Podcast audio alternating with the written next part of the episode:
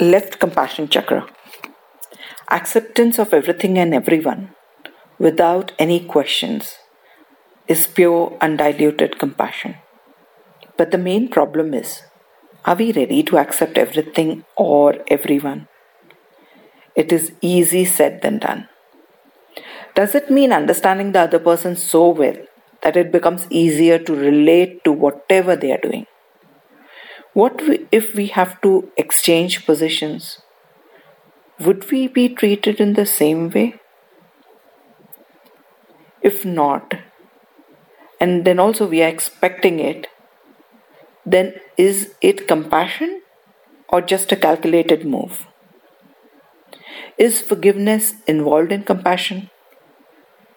For example, if someone grievously harms us, would we be able to forgive? If not, then does it mean we are not compassionate?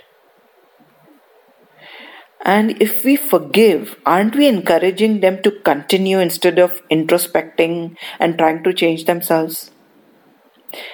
Can compassion also be harsh? For example, a mother trying to teach a child good manners. I don't know. But I do think when our thoughts, words, deeds, and attitude are sieved through the mesh of non-violence, we are being compassionate. I R5 myself. I R5 the emotional me. I R5 the sensitive me. I R5 the overbearing me. I R5 the troubled me. I R5 the idealistic me.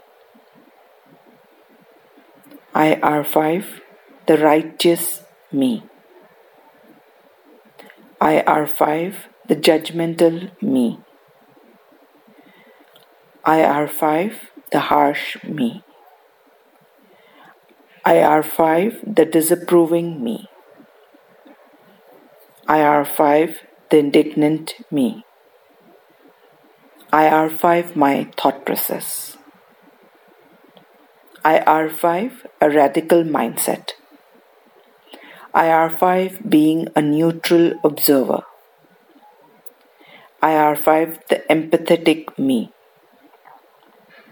IR5 the sympathetic me.